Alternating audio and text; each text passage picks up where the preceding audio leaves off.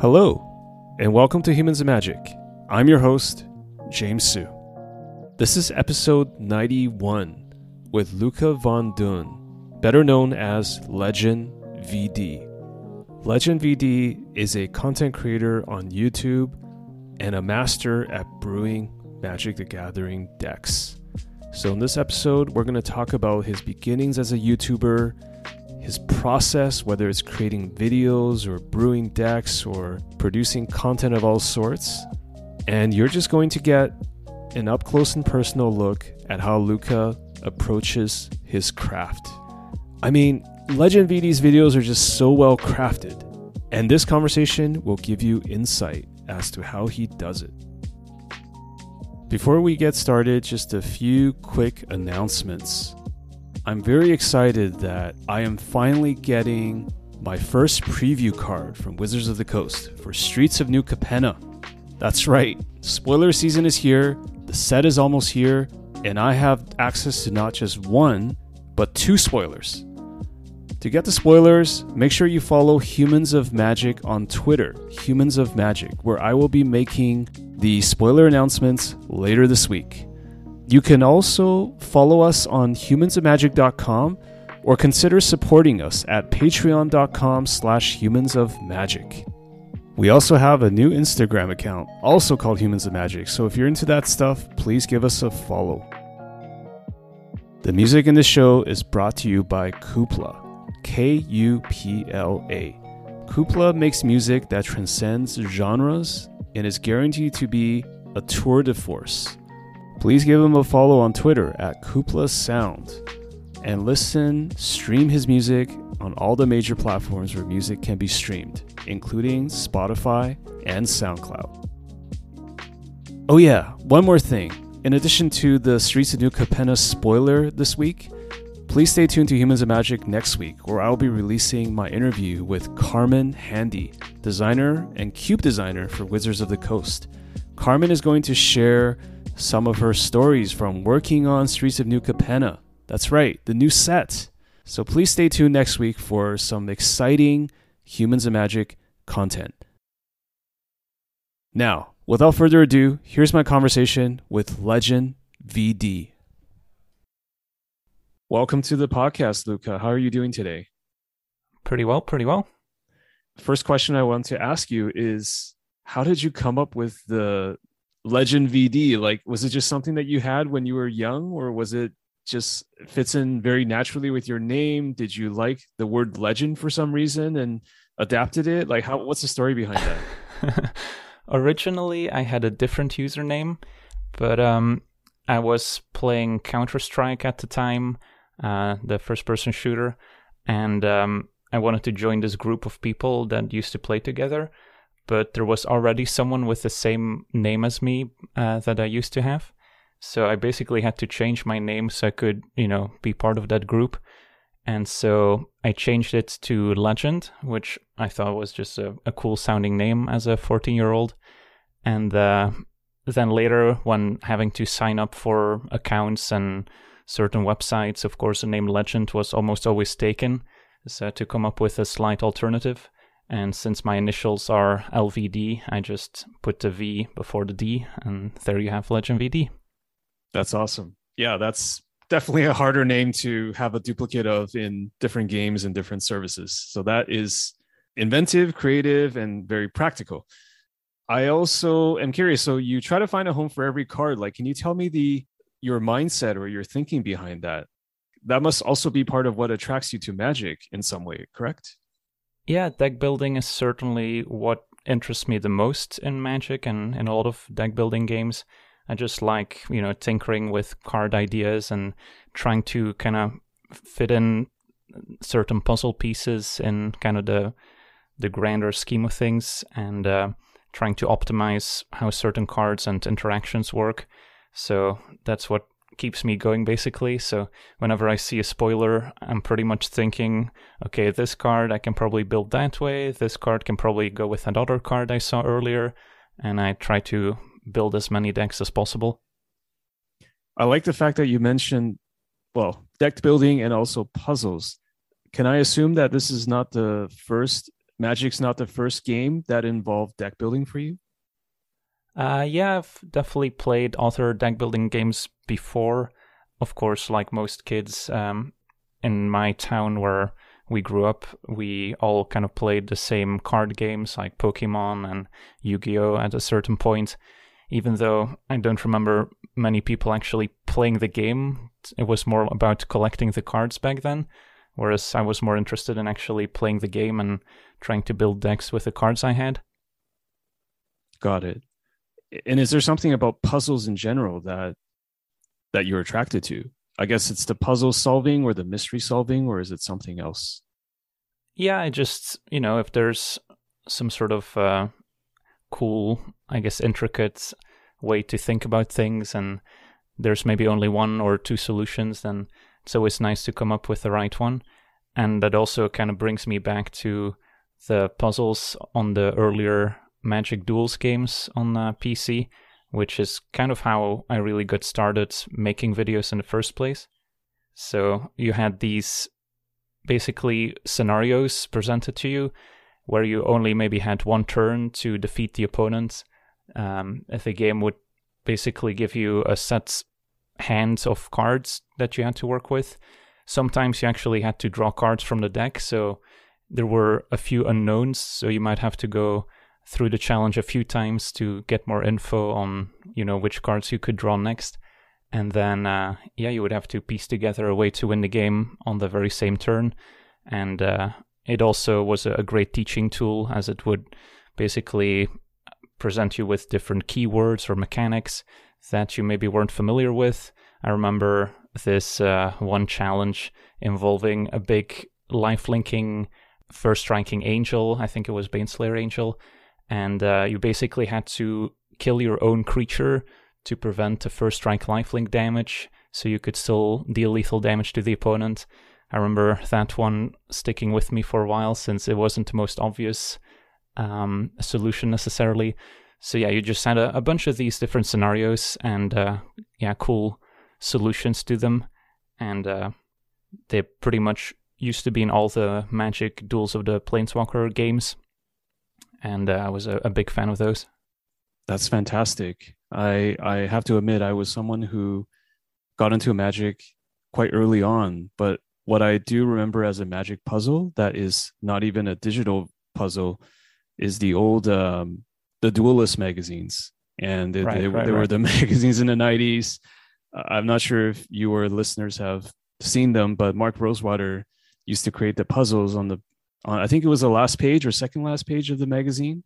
And I don't think it was that intricate, like the it, nothing like the Baneslayer Angel, but it was still very interesting, and it made me realize that Magic was kind of like a framework or a rule set, but you could do a lot of things within that system, right? It's kind of like um, the engine, if you will, and the puzzles is like.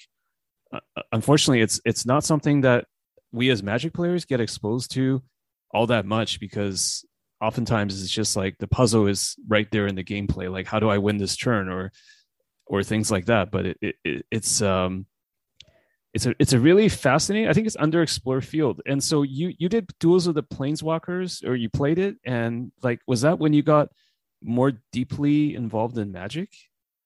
Yeah so i used to play magic way back in the day. And um, basically the Duels of the Planeswalker games reintroduced me to it after I had been gone from the game for a while. And uh, yeah, it's basically those puzzles that I was talking about that uh, kind of convinced me to basically post my first video on YouTube. As uh, the new game just came out, it had a bunch of new puzzles, and I was kind of excited to share the solutions for those. So, of course, I did put a little spoiler warning at the start of the video to make sure people didn't accidentally uh, watch the solution if they didn't want to be spoiled. But uh, yeah, I tried to post them as soon as possible, basically the day the game came out, because I was, you know, pretty quick at solving them. So I would post this uh, quick video without any commentary at the time, just kind of showing uh, the solution to the puzzles in case people were stuck. And uh, yeah, those were my very first magic videos on YouTube and since they were pretty well received, the next year I did them again, once again with those puzzles. And I think this time I did some commentary in addition to just showing the solutions, maybe with a bit of text. So now I was actually doing voiceover, and that was also well received. And basically from there, I started making more gameplay videos as well. And uh, yeah, never really stopped doing them. That's that's great. I mean, you have a great voice for podcasting or videos and it's it's actually hard for me to imagine in your first videos like you didn't actually have your voice right? It was just the the puzzles themselves with maybe some some text it sounds like. Yeah definitely. And to be honest like doing videos over the years i've definitely noticed an improvement in you know my way of speaking and uh, my english as well because if you go back to those old videos i don't necessarily recommend it but uh, you can definitely hear a noticeable difference in my speaking. Yeah, I think for many of us, we, I can't speak for everybody, but I definitely remember earlier on when I was creating some sort of content, I was very conscious of my own voice. I honestly, I just didn't like hearing my own voice. And I think it's a lot better now, but it's, there's still some part of that in me that sort of self-consciousness. I'm not sure if you still feel that today or if you've ever felt that become a better over the years. Yeah i definitely felt it strongly at the beginning but you know having listened to my own voice having to edit my videos for so many years i've grown used to it so it doesn't bother me much anymore. But uh, there was certainly a while where it uh, kind of rubbed me the wrong way so Luca, how did you get started with Magic exactly? Because I, you know, you mentioned that you played other games. Uh, what was the initial sort of foray into Magic? Give me an idea as to how long ago it was and and all of that. Yeah, so my very first, I guess, contact with Magic, like seeing a Magic card, must have been uh, around like um, I gotta find the equivalent because, of course, our school system is slightly different here in Belgium, but I guess it would be like primary school. Um, so it must have been, you know, less than 10 years old. And uh, just came across this big stack of magic cards that were involved in some trades for a different card game. So I didn't really pay much attention to it back then. But I mean, I definitely remember like the, the magic cards sticking with me for a while. But so I never really played the game back then. But then a few years later, um, in Italy, we were on vacation and uh, we were hanging out at the beach basically. And uh, one of my mom's friends, because my mom's from Italy, uh, she had a son as well, and we basically hung out together. And he was into magic, and he's the one that really introduced me and my brother to the game. And uh, yeah, basically got us uh, hooked to the game. That's when we cracked our first pack. Uh, it was uh, a pack of Dark Steel. Remember my first cards uh, me and my brother opened was a Sundering Titan. It's a, a, very large artifact creature that destroys lands when it enters a battlefield. So a pretty cool card to open as our first one. And uh, yeah, basically played very casually. Uh, the rules weren't, you know, exactly being followed the way they should. Uh, so some things still weren't entirely clear, but we were having a good time we were just playing very casually with the cards we had and uh, got our first couple boosters basically started growing our collection. I remember for the longest time we didn't have enough basic lands to build all the decks we wanted to. Don't think we had any islands for instance. So basic lands were hard to come by. So that also restricted some of our deck building options. But then uh, yeah slowly picked up a few more starter decks and got more into the game but this was also like pre searching things on the internet. So we didn't necessarily know which cards we were going to be able to open by cracking certain packs. And we basically bought cards blind, getting starter decks just based on the, the picture on the front. So it was a very exciting time because there was so much mystery still involved. Whereas now, of course, you just see the spoiler day one and there's no real surprises left. So yeah, it was a, a fun time exploring magic. Just uh, yeah, playing with my brother mostly, and then um, I guess around Lorwyn, Uh, we bought a pack, but we didn't like the theme too much. So that's when we kind of started playing less Magic. And uh, yeah, then we basically dropped it for a couple years until I rediscovered it with uh, Magic Duels games around, must have been 2011, 2012. And uh, yeah, then basically never stopped playing since. So this is really interesting because I'm I'm trying to figure out if you're just a a regular gamer, like because I, I want to say that I'm sure there's a lot of people that got into Magic because of the digital offerings, but for Duels of the Planeswalkers and you, you know, obviously being exposed to Magic before and then wanting to come back because of the digital client, like, did you have, do you play? I guess the question is, first of all, do you play a lot of digital games in general?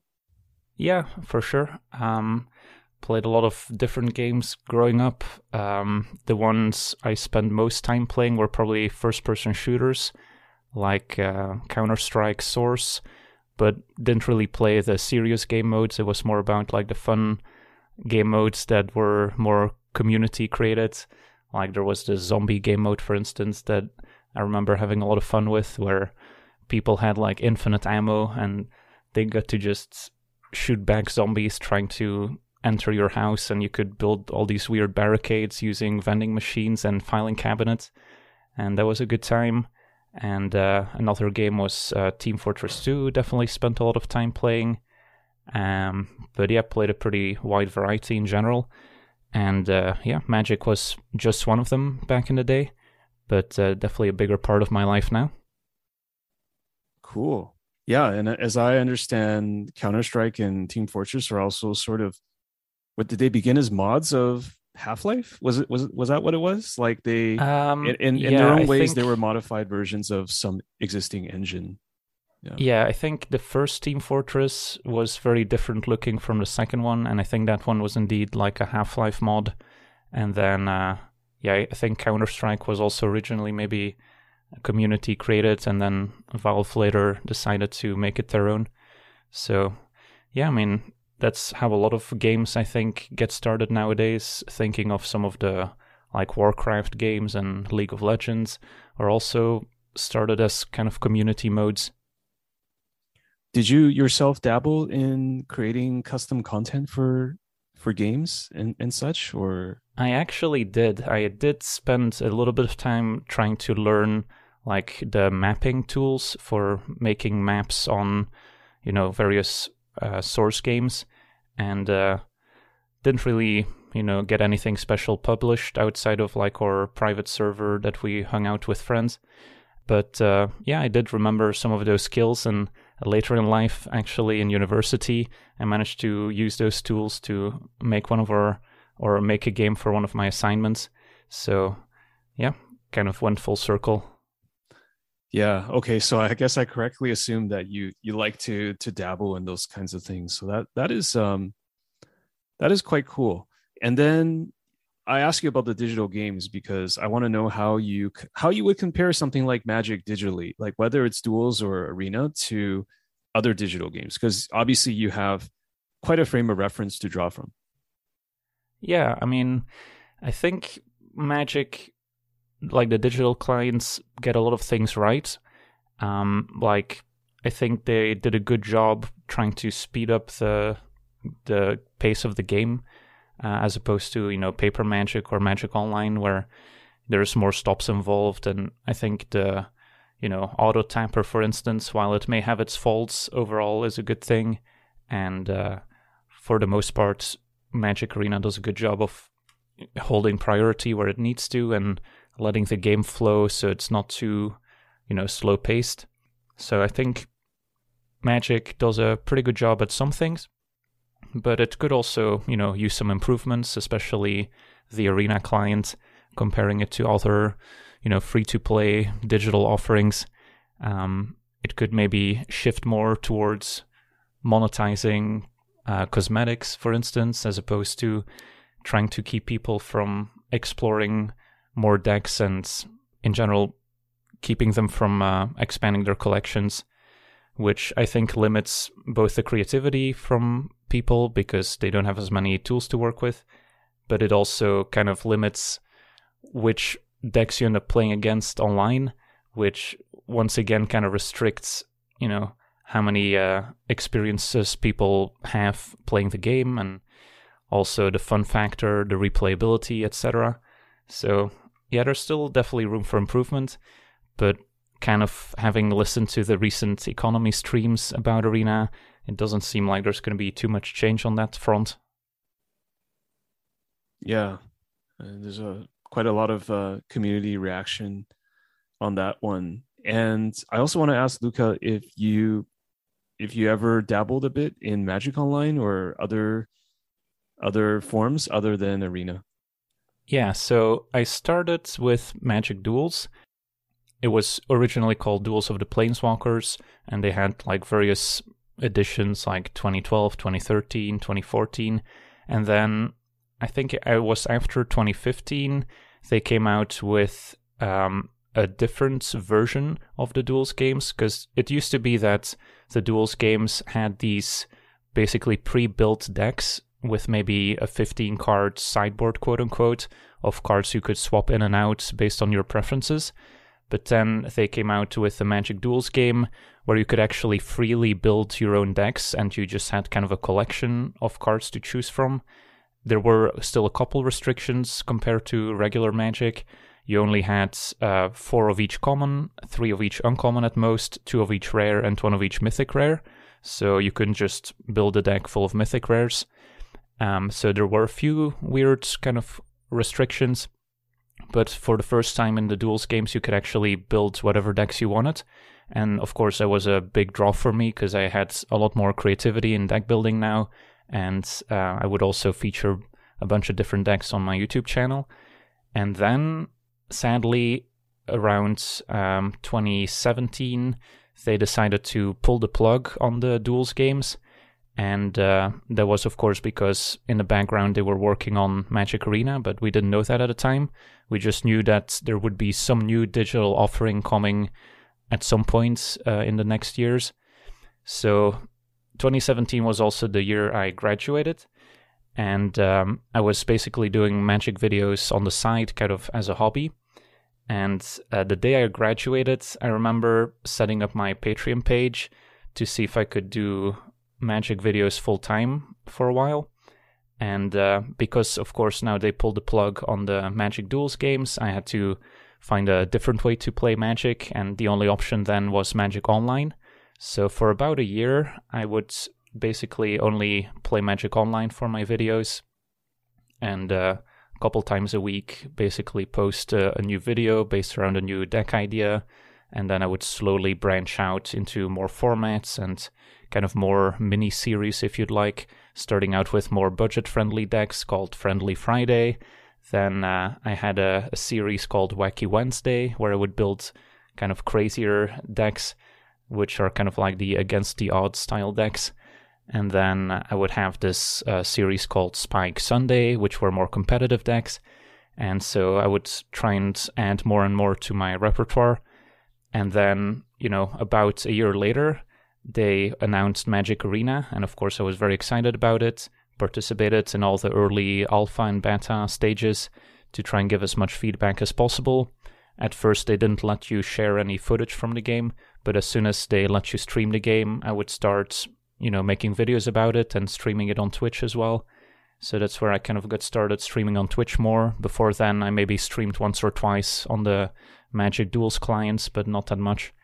And uh, yeah, so now I got my start in, in Magic Arena. And of course, with Arena coming out, a lot of people got more interested in the game, found my channel, which slowly started growing.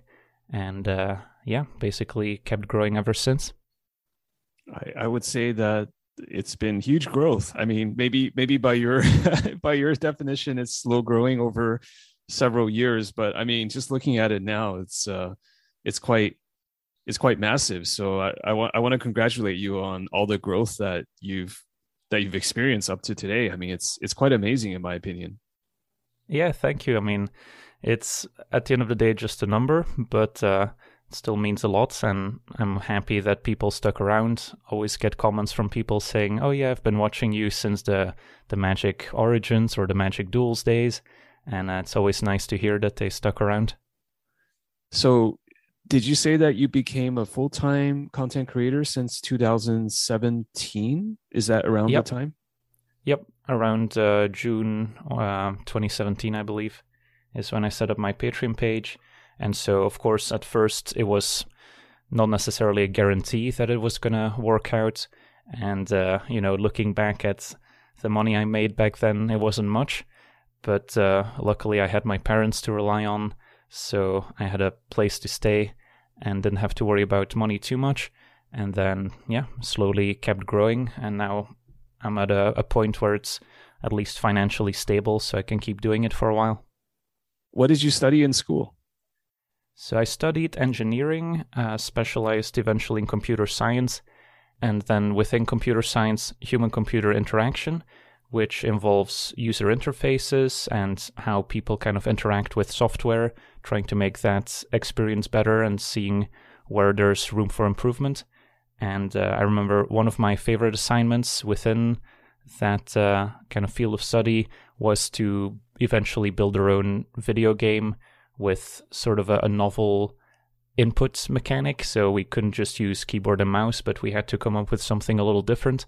And that's when I kind of used my knowledge from making maps in the Counter Strike days to kind of build my map and then eventually my game that uh, involved kind of using your phone as a an input device so you could kind of tilt it back and forth as a, a way of controlling certain characters. Got it.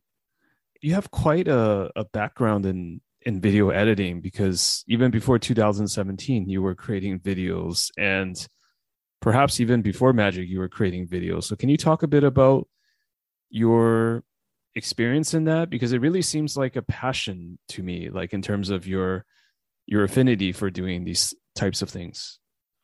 Yeah, so growing up in school, I was an avid YouTube watcher since the early days, and uh, I've always had this, you know, desire to eventually make my own YouTube videos, but I didn't necessarily know what it would be about, or, you know, I didn't really have any special skills or any talents that I could show off to the world.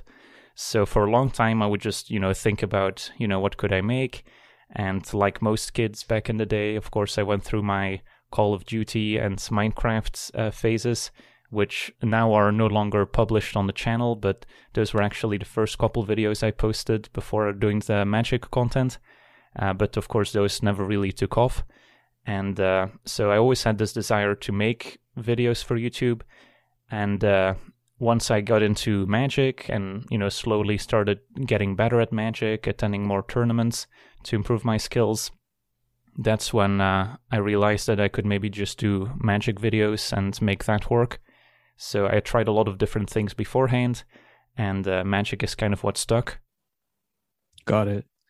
Just tying it to your studies, you study computer science and HCI. So, was your original plan just to basically make a career out of that, and content creation was uh, was a plan B? Like, let's just throw out the Patreon and see how how many pledges or support I get, or how how did you feel about that during 2017? Yeah, so I guess it was a gradual thing where as I was starting to finish my studies, it dawned on me more and more that maybe this isn't quite what I was meant to be doing in my life. While there were parts of it that I liked, like the things I mentioned about making your own games, there was a lot of stuff that I didn't particularly like or see myself doing full time. So, yeah, basically came to the realization that I should probably follow my gut instinct here. And since I'd been doing magic content for a couple of years and the channel, you know, was growing steadily, I felt that I should at least give myself the chance of doing magic full time, even if looking back at it, it was a pretty big gamble, but uh, definitely one that paid off. So, what do you like or love about creating magic content? Well, unlike other creators I've heard, I actually enjoy reading the comments on YouTube and interacting with them. so, um, yeah, I I kind of wake up excitedly to kind of read the comments of the video I posted uh, the night before. And uh, yeah, I just like interacting with people. I like seeing what people think about certain deck ideas. Maybe they have some suggestions on how to change the deck or improve it. And I always take those comments on board to kind of improve both my deck building as well as my content in general.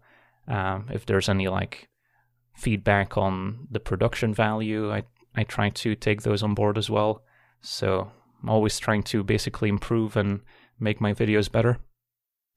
So what's really interesting, at least to me, is that the feedback and the interactions with the I'll, I'll call it the audience is something that you enjoy but you still prefer the YouTube format as opposed to something that's more live like Twitch streaming, right? Because I know that you said that you had the the streams, but now you're more on the YouTube content. So how do you how do you think about these sorts of things like in terms of the medium fulfilling your wants or your expectations?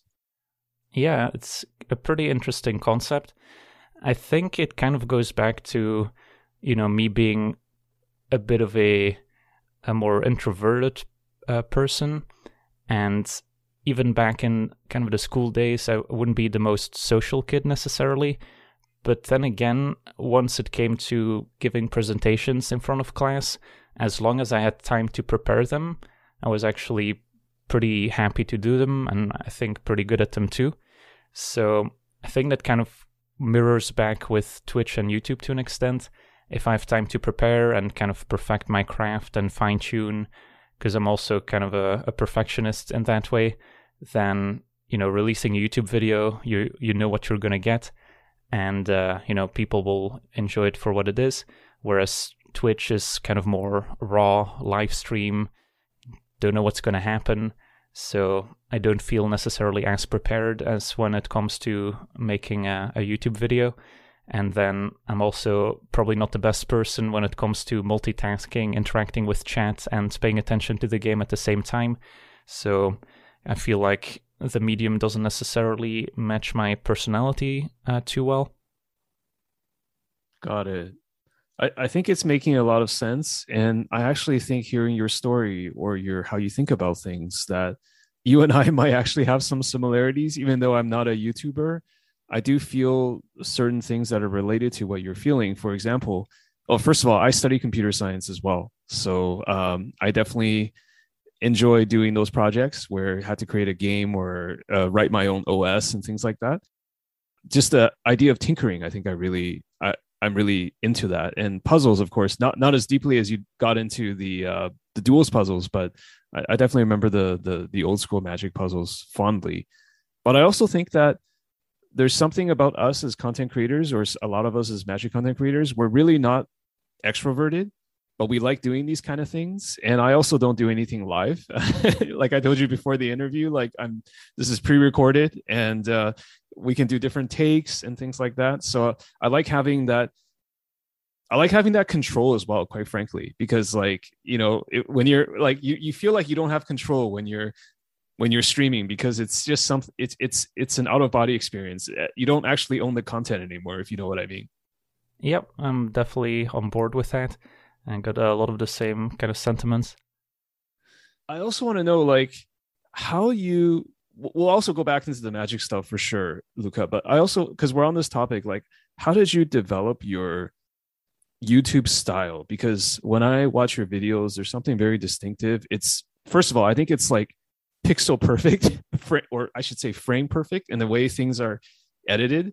Like it just seems like I'm gonna I'm gonna assume here, but you probably have spent an ungodly amount of time just making sure that like this frame syncs with this voiceover. You probably done things like let me record 10 voiceovers, 10 takes for this, and to get the right one, you you pick like the perfect music, the the tone, the titling of the videos. Like there's a lot of intricate things that go into it. It's it's just the only way I can describe it in one phrase is like it's very well crafted, right? So, it, I mean, how did you arrive at what the audience sees today? Like, was it a process? Like, did you have to find different ways to do it? I guess it's kind of a general question. Yeah, thanks. It's it's nice to be appreciated in that way because I know a lot of people don't necessarily pay too much attention to the the details like that. But uh, it was certainly more of a, a gradual thing once again, and it also kind of stems from me consuming a lot of Magic content in the early days when I was still, you know, trying trying to improve my game and learning from people that are better than me. I watched a lot of content on websites like Channel Fireball and Star City Games and uh, other various websites. So I was consuming a lot of Magic content, kind of taking people's vocabulary on board as well.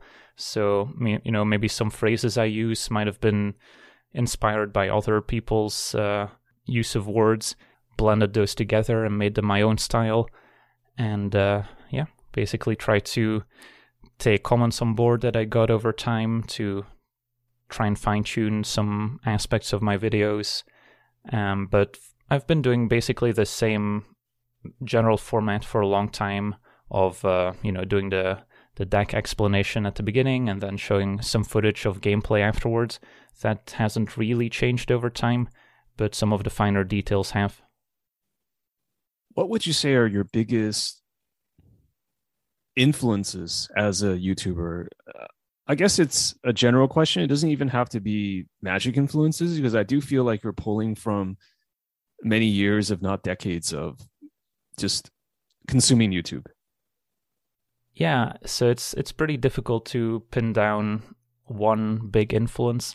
Like I said, I just consumed a lot of magic content over the years and uh, a lot of general YouTube content as well. So I don't think I can point to one specific, you know, influence, but uh, yeah, overall, just growing up with a, an internet connection, I guess, would be my biggest influence. Very well said or answered.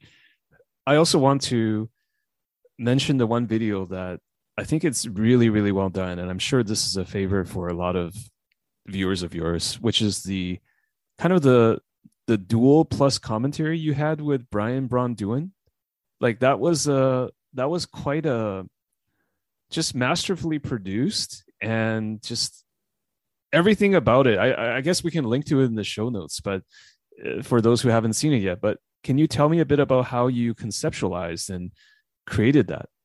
Yeah, so I was playing in this digital tournament on Magic Arena. It was organized by uh, Red Bull, I believe, and um, they had people in the tournament live stream their experience, and I was uh, live streaming uh, my point of view as well. I think you could even play multiple decks in the event, so you could switch decks every round. So I had prepared a few different deck lists and then randomly let the chat decide which deck I should play in a certain match. And so uh, the match, or rather the deck my chat chose for this particular match was uh, a blue red Phoenix deck. So this was around like War of the Spark. And um, I was matched against uh, BBD, which was uh, I don't know if he was currently the reigning world, world champion or maybe the year before, but um, either way, I was very excited to play against him. And this was best of three, uh, which you know nowadays I mostly play best of one, but it used to be that I played a lot of best of three as well. And uh, since uh, BBD was also streaming his perspective uh, of the match, I basically had footage of both points of view and then I asked his permission to basically use some of his video and audio to make a video. And uh, thankfully, he agreed. And so I was able to take the footage from both perspectives and show both players' hands. And uh, because both Brian and myself kind of um, voice our uh, thought process a lot, I was able to take both kind of voice lines and uh, it was a nice back and forth of people trying to predict the the opponent's next move, and then uh, it would often you know come true in the in the gameplay. So it was interesting to see how kind of the back and forth went, and being able to see both hands. It was just a nice video to put together, and I had a lot of positive feedback in the comments saying how it was well edited, but to be fair, it was actually not much more effort than my typical YouTube video. So it was uh, just a, a nice coincidence that we were both streaming and I was able to use both perspectives. I mean, if it was not that much effort compared to the normal YouTube video, I, to me that just suggests your normal video is a lot of effort because because I'm watching that I'm just like it's just so seamlessly edited because I didn't watch the the match in real time, so I didn't even know that you just took his audio. It sounds like and just spliced it together with yours. I thought that you actually had Brian record after you completed the video in, in some sort of post production thing. But the way you did it, it just looks so, or just, it just, yeah, it just sounds and looks so seamless, which is amazing. Yeah, thank you. Was there a particular reason why you wanted to use that match? Uh, just because it was against a, a good opponent and it was an interesting match that went to game three, spoiler alert. Um, yeah. So I just thought it would make for a, a, good video that was maybe something my audience hadn't really seen before because I wasn't posting a ton of best of three content to YouTube. Yeah, and I think it's also because he described his lines of play so well. So it's like, you know, you do a good job of explaining it, he does a great job of explaining it, so it just kind of comes together, I guess. Yeah, exactly. I don't think I would be able to make the same type of video with just any opponent streaming on Twitch if they're not like explaining their thought process. It wouldn't really work the same way. Right tell me a bit about your involvement in competitive play or organized play because I mean that was a a, a pretty high level tournament, the Red Bull one, but just in terms of your competitive career, quote unquote, like what what what's it been like for you? Because you obviously played and experienced success even in paper environments, right? Yeah, so it was a, a gradual thing, as many things are in life. So started playing at my local store, doing you know FNM with the the decks I had with uh, the boosters I opened pretty much, and uh, slowly started expanding my collection, going to more local tournaments. Eventually, traveling to some uh, GPs as well, more locally first, and then traveling a bit further as time went on. And then with my friend group from the local game store, we would usually travel to GPs together. And then when they introduced kind of the PPTQ system, that's when I started to go into more of those PPTQs as well to qualify for the regional uh, PTQs. And around the same time, I also made the top four of a team GP with two of my friends from the local game store. So we qualified for our very first Pro Tour, which was a lot of fun and then also ended up making the bronze player status, which was relatively new at the time, was close to getting silver when they changed the entire system, so then I was no longer really pursuing the pro career. Basically wanted to improve my own skills so I could then impart that knowledge on my audience through my YouTube videos because I felt like if, you know, I'm not any good at the game, then what's the point of making those YouTube videos? Because then people won't necessarily like watching me play in the first place. So I wanted to get better at the game so I could make better videos is basically the the gist of it. And at a certain point I also thought that maybe achieving some success in Magic would help me reach a bigger audience. But eventually that didn't really turn out to be entirely the the best approach. I think just making content is probably just the best way to reach a bigger audience as opposed to trying to achieve some big uh, goal in competitive magic.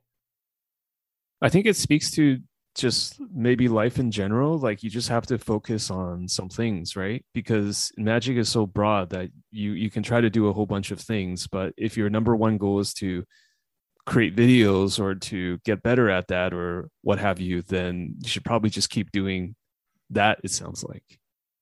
Yeah, I think just in general, kind of honing your your skills doing one thing is usually the best approach in life as opposed to you know trying to branch out into a million different things and then not really perfecting any single craft? How did you level up as a magic player during those times?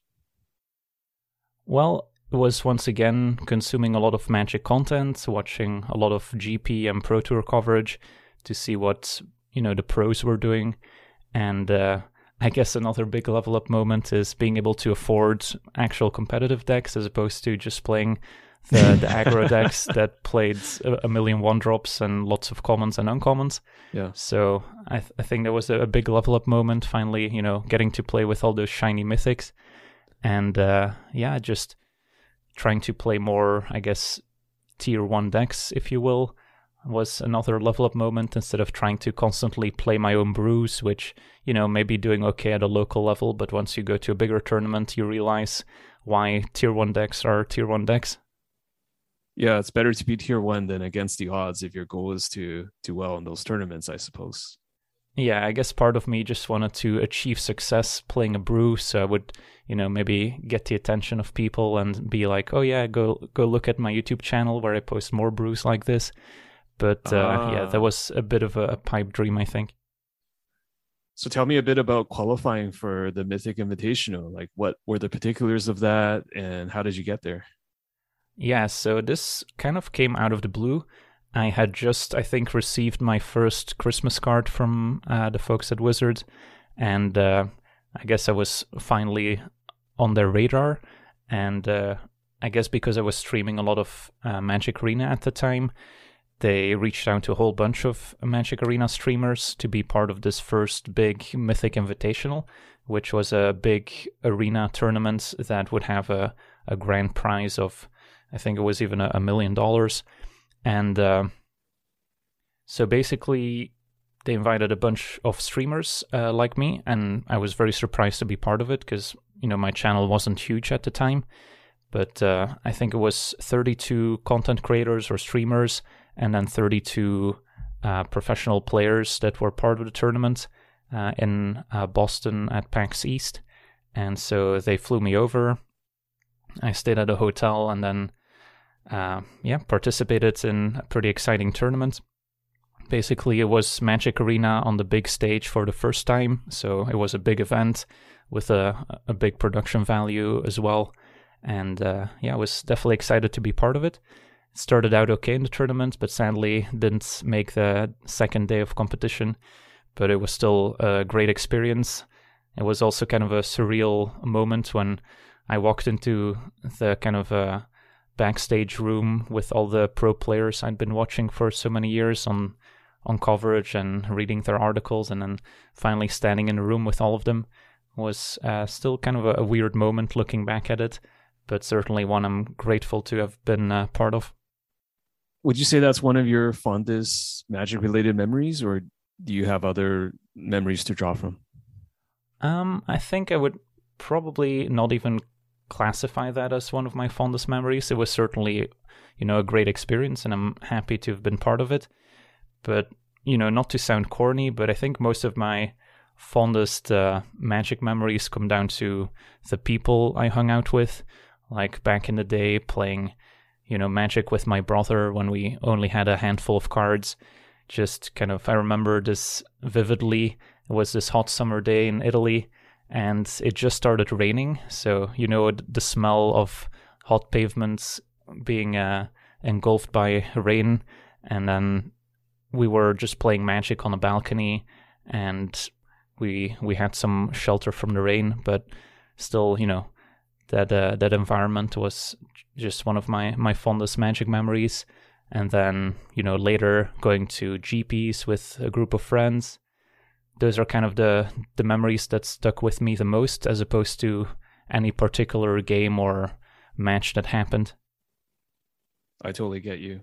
Do you have any favorite memories however that are related to content creation? Like maybe the first video or the first uh, i'm just using arbitrary examples but just like maybe the first time somebody's comments really surprise you in a good way or like any any of those moments that might stick out at you? Um, I guess I could point towards the very first deck upgrade video I posted.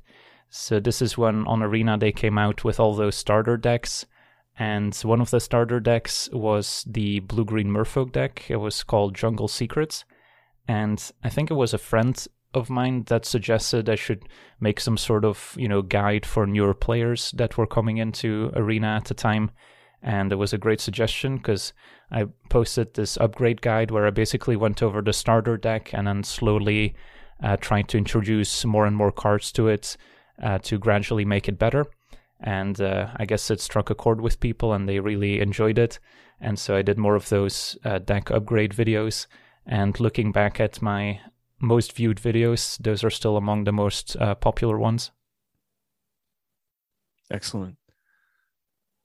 I also want to ask you about your involvement in Magic Live coverage. Like, what's it like to be involved there, and how did you start doing such events? Yeah, it was the uh, Untapped folks from the the Red Bull series that reached out to me, and uh, I was gonna be given the opportunity to do live co- coverage of the event that was happening in Brussels. So I guess they knew I was from Belgium, so I was someone locally who would be able to attend the event, and um, yeah, it was together with uh, Raphael Levy and Riley Knight in the coverage booth.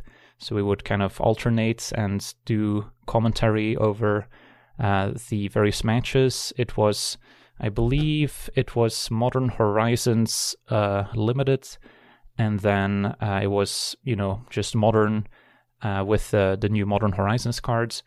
And uh, yeah, it was just a, a very exciting experience for me since I hadn't really done live coverage before outside of, of course, streaming uh, Magic Arena on Twitch and being kind of a, a more, you know, shy individual. It was not necessarily within my comfort zone at first, but uh, both uh, Raf and Riley were very welcoming, so they kind of showed me the ropes, and uh, it was not too difficult to pick up doing the commentary at uh, at the Red Bull event.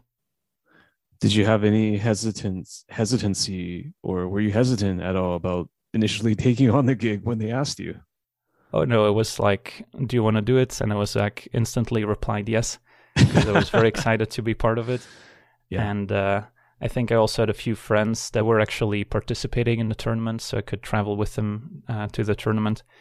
So it was just a, a very fun afternoon, and uh, it was a very cool location in Brussels as well. So there were some cool pictures taken there too. What's it like to work with Riley and Raf? And did you learn anything from them? Yeah, definitely. Uh, Riley's very good at improvising and, you know, is a, a very funny individual. So it was just fun being in the booth with him, even when I wasn't doing commentary and, and I was just behind the scenes, just listening to them talk was uh, was a pleasure. And then, you know, being able to work with them, we later did some cooperative streams as well on Twitch. So it was a nice way to kind of make some connections. What about from from uh, just in terms of more learnings about the the art of commentary? Like what what else did you pick up from either Riley or Raf? Uh, well, one thing I guess is that people doing coverage I kind of admire them in a way because they're able to do commentary while there's like a producer talking in their ear, which can be quite a distraction. So that that was something that took some getting used to at first. But um, yeah, I guess in general, because I've been watching coverage for so long, a lot of my commentary style kind of reflects the way most people would do coverage. So in that sense, it's not like I really had to change much in, in my commentary style because it already kind of mirrors uh, what they're doing in a way. But uh, yeah, it was still uh, a great experience to be part of. Given that experience, are there more coverage opportunities that you want to be a part of in the future? Like, are you are you thinking about getting involved more in that somehow, or I, I guess, like you said, it sort of organically comes out in your videos, but but I mean, just in terms of the live commentary stuff yeah, I mean, I'm always open uh, to do to do more commentary, but of course, when this happened, this was right before the whole pandemic started, and then live coverage, of course, didn't happen for a long time. So that kind of took the the wind out of our sails a little bit. But uh, yeah, now that tournaments are slowly starting to build up again, I would love to be part of more of them. Uh, but of course, it's also kind of a coveted position that a, a lot of people want to be part of so I don't necessarily want to take opportunities away from other people either. So it's uh, if if I'm asked, I'll happily participate, but I'm not like actively pursuing and messaging all the tournament organizers. Got it.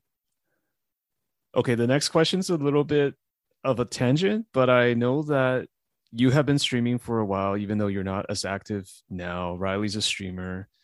The streaming community for MTG, like, what can you tell me about the community, whether it's arena or otherwise, and basically the group? What what is it like to be part of that community, or just maybe the the streaming slash YouTube community, which you're uh, a card carrying member of?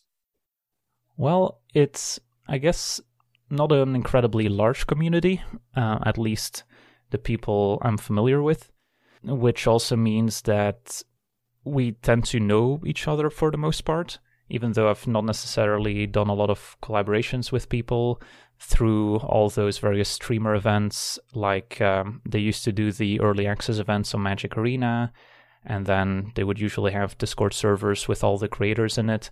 So if you wanted to reach out to someone, you could.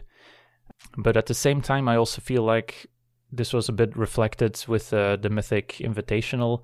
There's a bit of a divide between kind of the, the pro community, if you will, and the content creator community, and there might be a little bit of overlap, but it's not necessarily the case that everyone in the content creator community is familiar with everyone in the pro community, etc. So I've always, you know, tried to kind of bridge the gap between the two and try and make connections with both worlds. And uh, yeah, overall, it's, I think, a very welcoming community. Back when they first introduced those professional streamer contracts for some of the professional players to start streaming on Arena, uh, I think all the people that used to stream regularly before then were, you know, very welcoming to all the pro players and will would constantly like rate them and give them tips on how to improve, etc.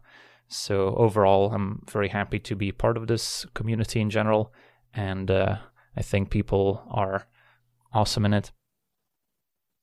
Yeah, speaking of awesome people, I recently saw a tweet that Voxy, the MTG streamer, posted where I believe you were in the photo with her, and that was the first time I actually saw LegenVD in flesh and blood, or like a, an image of you, because I know you you keep to yourself. You don't have your your face in the uh, your likeness in the videos. What's it like to meet up with her, and how did you guys meet up in in real life?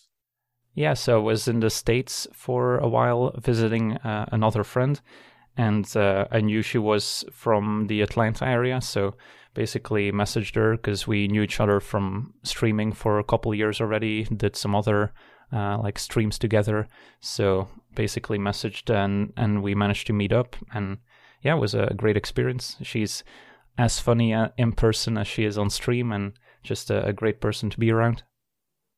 Yeah, somehow I, I have a sense that she's the same person offline as online. I, I don't know if you can confirm or deny that. yep, I can certainly confirm. And uh, she mentioned that you were, you really made her day that day that you guys met up because you said some sort of joke. I'm wondering if you could uh, could repeat the joke or maybe maybe mention the particulars of that or the context. Um, not entirely sure which joke this is. Oh, there are several then. Uh, possibly. I, I don't know if I remember all of them. Can you give me a hint? Yeah, so basically, she she gave me uh, she gave me permission to to talk about this publicly, right? She just said that she was having kind of a uh, not a great day, and somehow you cheered her up by saying some sort of joke that was so unfunny that it became funny or something. Oh, right, right, right. All right. so it goes like this: What do you call a fish with no eye? What do you call a fish with no eye? I have no idea. It's a fish.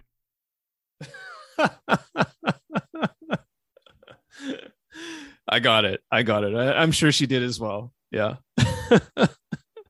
how, how, where do you get these jokes from? Like, or did you just did you just uh, conceptualize them yourself, or? Uh, no, I think I probably picked it up from like a random either video or maybe tweet or something, and it must have stuck with me. Excellent, excellent. I also want to ask you about the the recent Pro Tour announcements. I'm reasonably certain you've seen them. Uh, you know, the Pro Tours are coming back.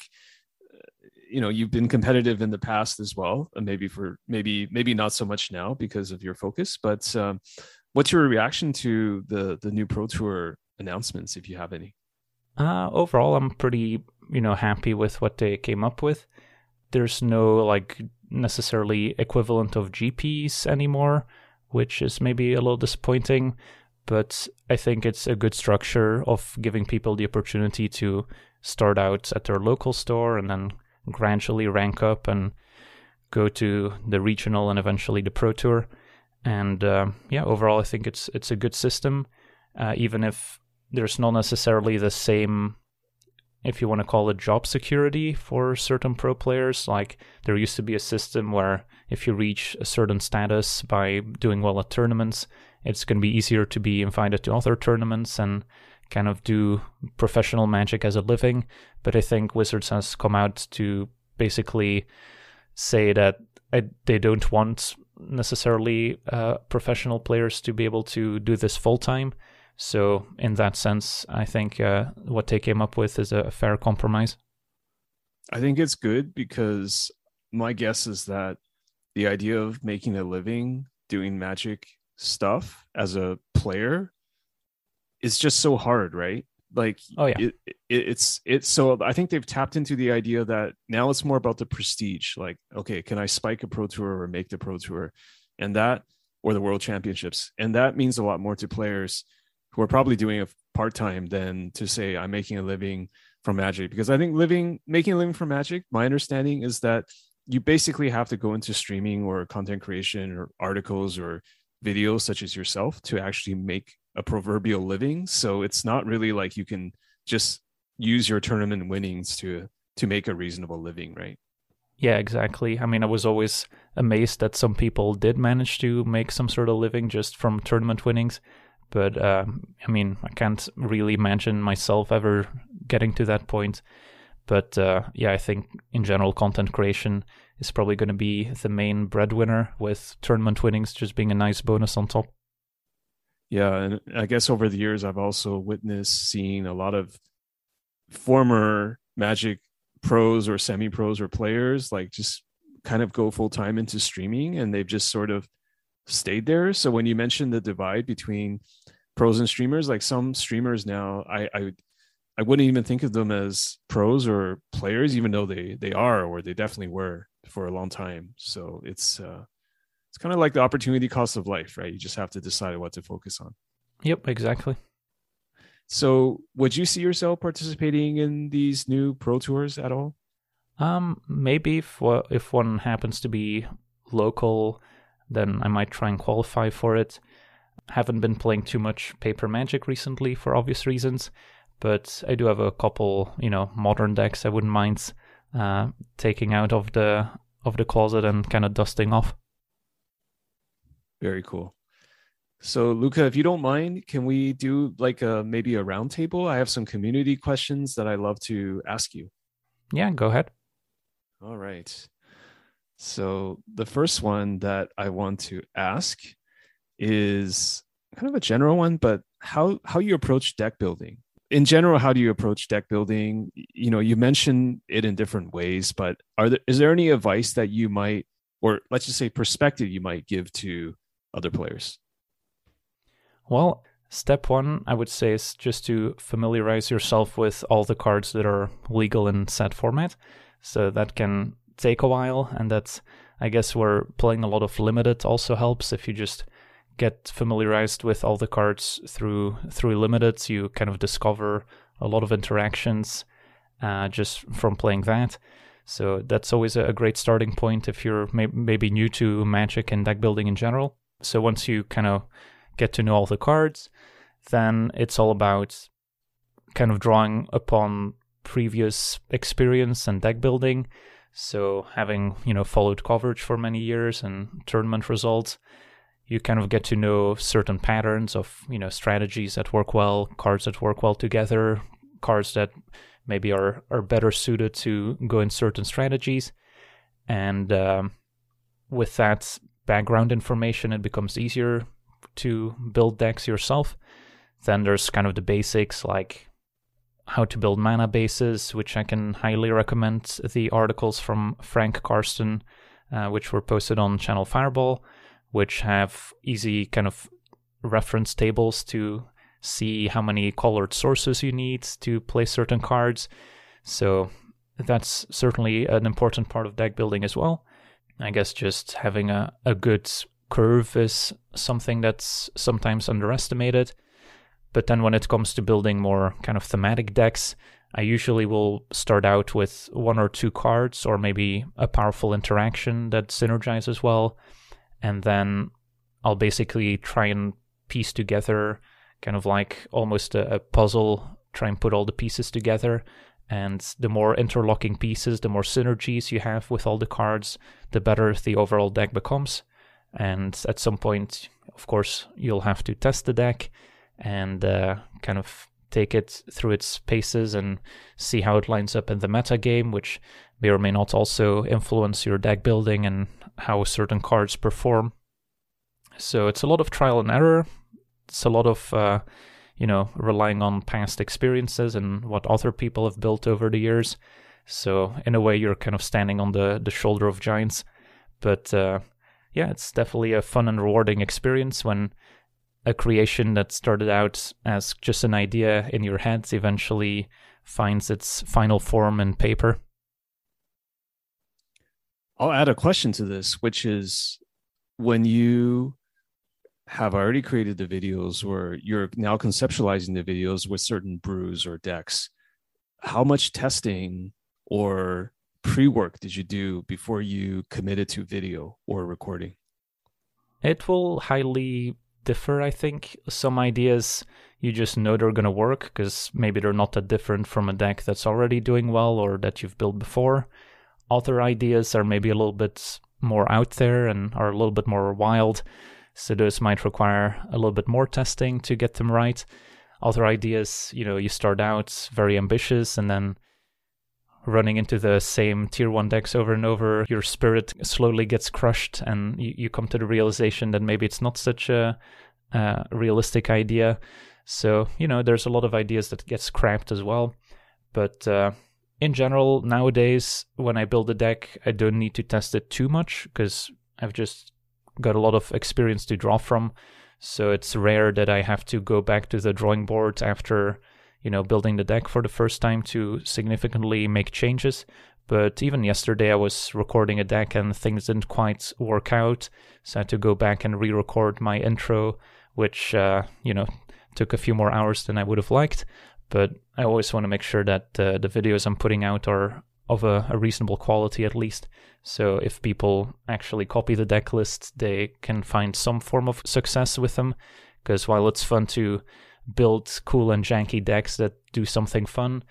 Winning is also more fun than losing. So if I can build a unique deck that's also at least somewhat reasonable and competitive, then that's uh, probably the preferred outcome. So how often do you think about magic or deck building then? It, do you spend a lot of your waking hours thinking about it?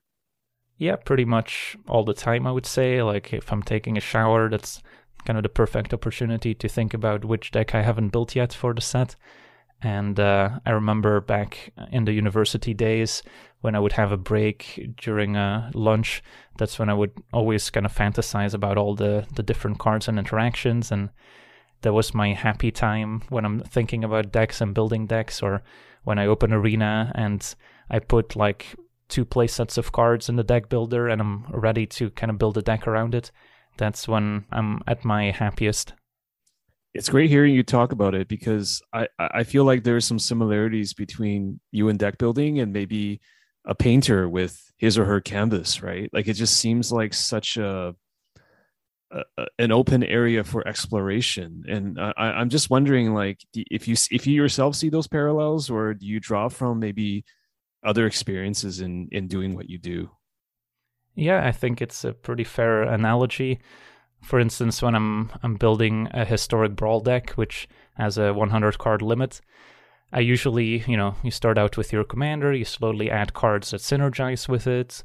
What are some good cards in each color? You add more and more cards, so you end up with a pile of like 200 cards. So from there, you kind of have to narrow it down to 100. And I guess you could kind of make the analogy with how maybe a sculptor takes a, a block of uh, of marble and kind of tries to make some sort of uh, statue out of it. In the same way, I've got my 200 cards and I try and narrow it down and kind of sculpt a, a 100 card deck out of it. Got it. My next question to you is, and I, am sort of paraphrasing these questions to add on my, own my own questions, but I, I'm wondering, like during times of adversity or maybe even when you're creatively blocked like how do you find the motivation to keep creating content? I guess this supposes that you've had some moments in time where it's mentally harder to create content so to speak than other times right? First of all the question is basically how do you how do you motivate yourself during challenging times? And number two question is do you ever have YouTubers block, like kind of like a writer's block? Well, the beauty of Magic is that it has so many different formats. So usually what happens is when one format gets maybe a little bit stale or the metagame's not that fun to play in, that's usually when I'll kind of transition into a different format. So right now on Arena, Standard, I guess, is the most popular format, both, you know, played and as well performing with my videos. Um, but if standard gets maybe a little boring for me, then I'll often transition to formats like Historic Brawl, which have been a lot of fun lately. And I think is probably the most fun you can have on Arena. So give it a, a shot if you haven't already. Um, so yeah, just having all those different formats to switch between means that while I'm still playing Magic, it's still kind of a, a brand new experience when transitioning to other formats, especially if you haven't played them for a while, then maybe there's been a new expansion in the meantime and kind of the experience is entirely different. I guess I can rephrase my question a bit is which is Luca, how do you how do you maintain your motivation in just consistently producing videos as you do or or is that just not a generally not a problem because of the things you have described like you know finding magic fun or refreshing all the time yeah, I don't think it's really been a big issue for me at all, just because, again, there's so many formats, so many decks to build. Like, unlike other creators that maybe stick to, you know, tier one decks and competitive decks, I, I like to dabble in kind of the jank as well every now and then. So, again, if I see a spoiler of a new set, there might be, you know, I don't know, 50 or 100 interesting cards that are worth building around and I usually try and build a deck at least for for every card. So means that in between expansions, I can usually fill my time making new decks every day without ever running out of ideas. Next question for you. Let's say that there are no limits, no limitations on any of it. What do you think Arena can improve on? Like if you can list maybe the top, I don't know, two or three things that they could add or improve upon, what would they be, assuming no limits, and why? So, if I were in charge of Arena, I would change a lot of things. Um, first off, I would take some of the good parts from the Magic Duels games and try and implement those, including, you know, a better functioning artificial intelligence. So, right now on Arena, we have Sparky, but as we all know, Sparky doesn't really play Magic all that well. Whereas in the old Duels games, even though I guess the card pool was a lot more limited than on Arena, which, you know, I, I don't know about all the technical difficulties that come with programming an AI, but uh, yeah, there there used to be this AI you play against on uh, the Magic Duels games. So when an opponent left in the middle of a game, instead of just automatically ending the game, you still got a chance to finish the game playing against AI. So at least you get the satisfaction of maybe pulling off that combo that you were in the middle of, and uh, also means you actually get to play out the games instead of constantly having opponents concede before the game is over. So that could be a massive improvement to the game, even though I'm sure it would take a lot of work. Something else is the story modes that were in the Duels games, where with every new set release, they would have this pretty brief campaign. There was a, a single player experience where you just play against the AI with you know some predetermined decks that would kind of follow the magic storyline of that particular setting.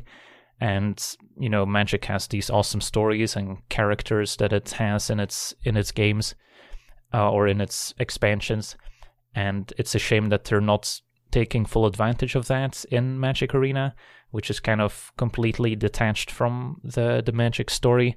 I guess now there's like these little uh, pop-ups in between games while it's loading that try and tell a bit of the the lore of the set, but it's it's very limited.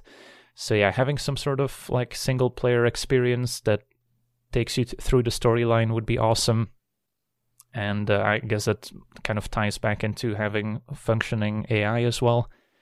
But uh, yeah, that would be a massive improvement because, to be honest, since I've stopped playing the Magic Duels games and went to Magic Online and now Magic Arena, I haven't really been keeping up with the Magic storyline, so I couldn't tell you what's actually happening. Whereas when I was playing in the Magic Duels games, even with just a brief kind of campaign that they introduced with every set, I at least felt like I was up to date on the Magic story. So, yeah, I think that would be a big improvement. Then, you know, of course, we can talk about the economy for a couple hours, but in short, I would summarize it as try and make the economy more player friendly in terms of getting more cards in players' hands so they can build more decks, which is my favorite part of the game. With more deck building, there will be more variety, fewer repetitive decks, put less of an emphasis on winning for your daily quest and just more on game playing in general to push people towards exploring more decks and ideas. Uh, maybe introducing some sort of achievement system, especially for alternate win conditions, would be a lot of fun rewards players with gems or gold for completing those quests and achievements. I can see myself doing a whole series of, you know, how to get certain achievements by getting an alternate win condition and kind of building a deck around it. That would be awesome. I want people to kind of experience the joy I have when I'm building a deck for the first time and yeah, going through through all those emotions and experiences.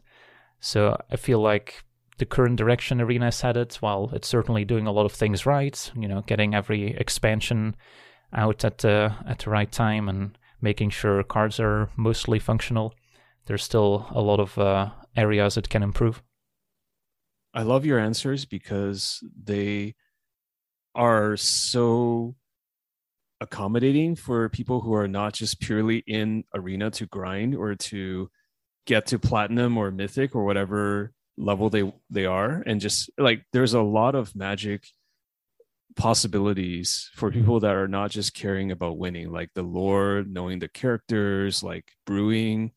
And I, I feel like it doesn't get talked about enough at least on twitter or social because most people are just thinking about like i'm a tournament grinder. How do i make arena better for me right? And and i think your suggestions even the ai thing where um, you know people want to play out their janky combos, right? And if everyone concedes on you, like as you're doing the combo, it's not it's not fun for you personally. So like you know, be able to have an AI so that you can continue your thing, so you can tell a cool story or or take a screenshot of it. That seems really cool to me.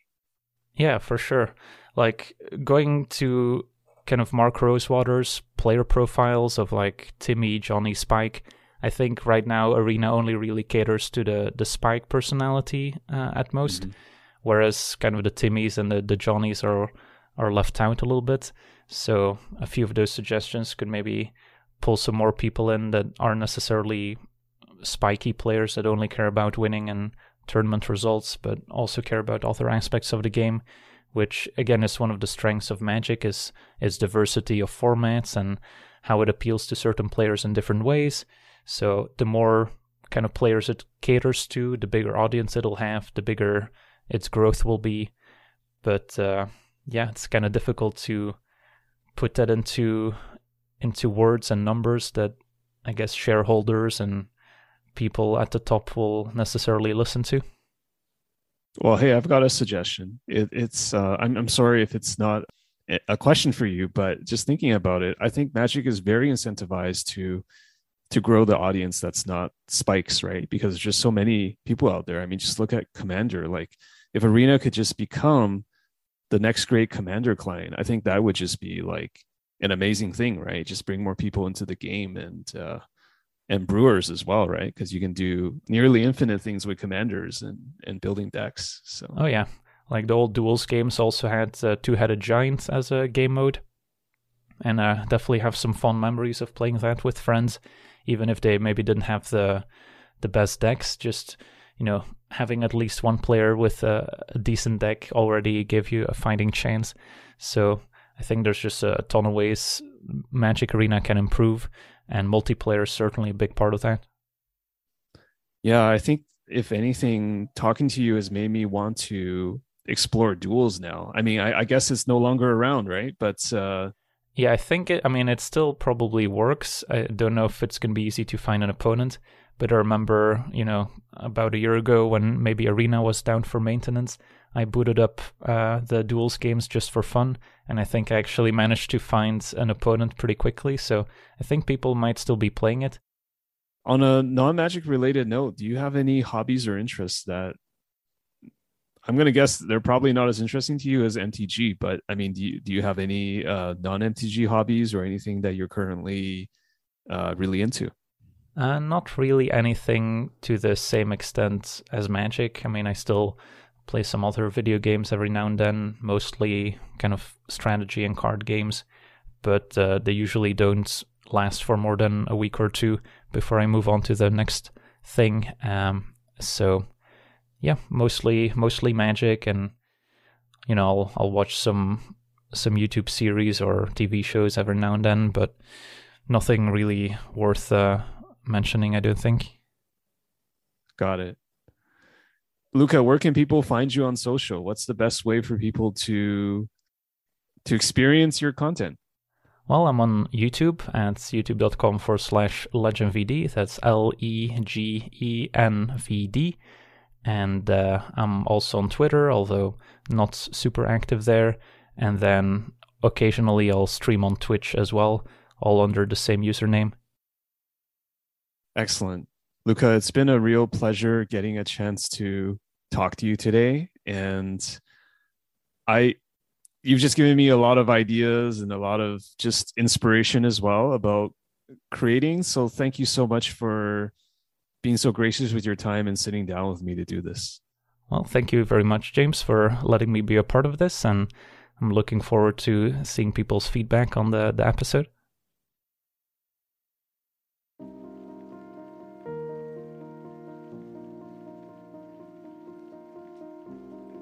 Thank you for listening to this episode of Humans of Magic.